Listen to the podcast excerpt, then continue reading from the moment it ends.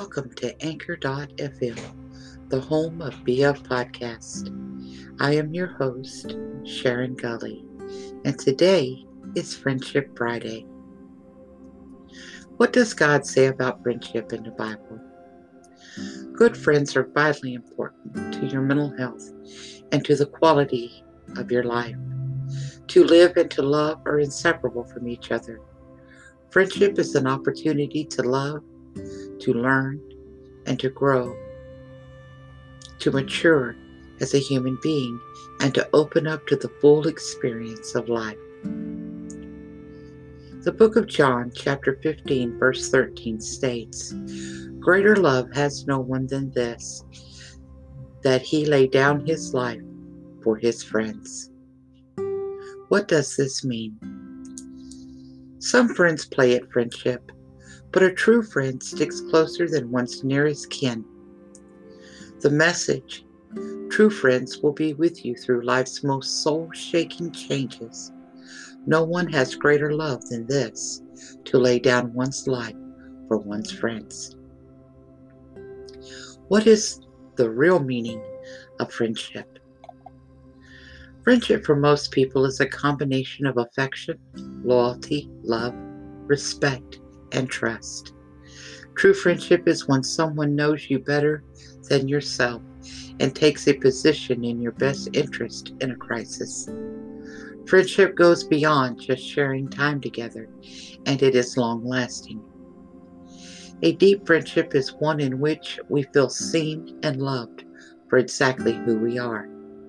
It's when we feel safe enough to talk about what's really on our minds and in our hearts, and when we trust that the things that make us quirky, unique, and different are the qualities our friend cherishes most about us.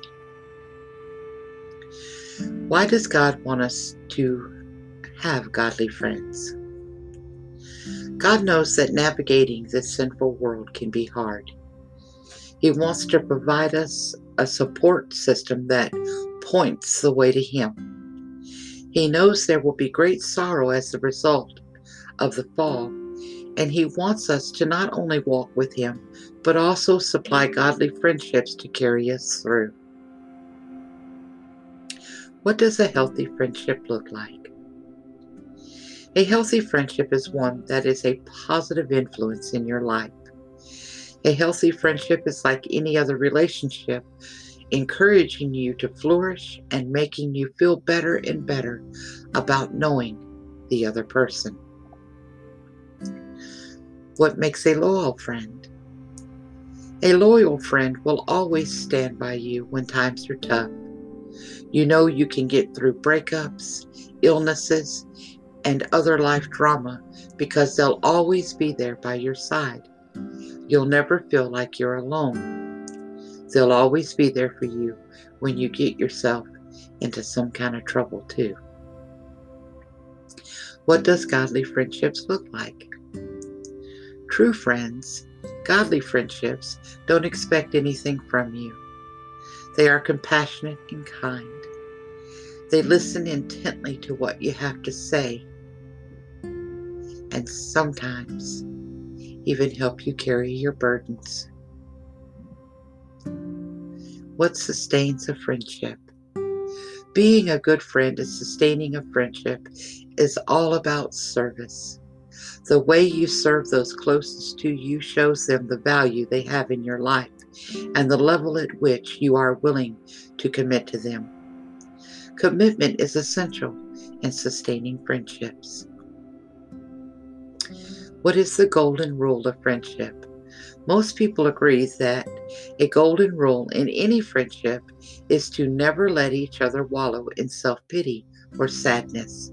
You both agree to be there for each other should something happen to upset one of you. Do you tell your friends you love them? I do. It is fine to say I love you to your friend unless they don't feel comfortable with you telling them that. When you say I love you to a friend, it means to care for them a lot and appreciate everything they do and are in your life. It's as important to express love to your friends as it is to your partner or family. Maybe more, because they are there for you every day of your life. They are there mm-hmm. when others are not, or family is not able to be. They are worthy of being told. I haven't always been the most demonstrative friend in my early age, but making a point of routine love declaration changed not just how I see my friendship with her, but all of the close relationships in my life.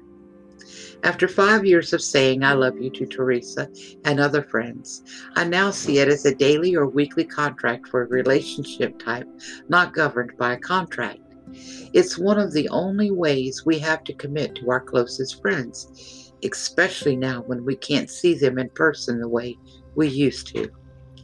My gratitude for friendship has grown even more important in my life.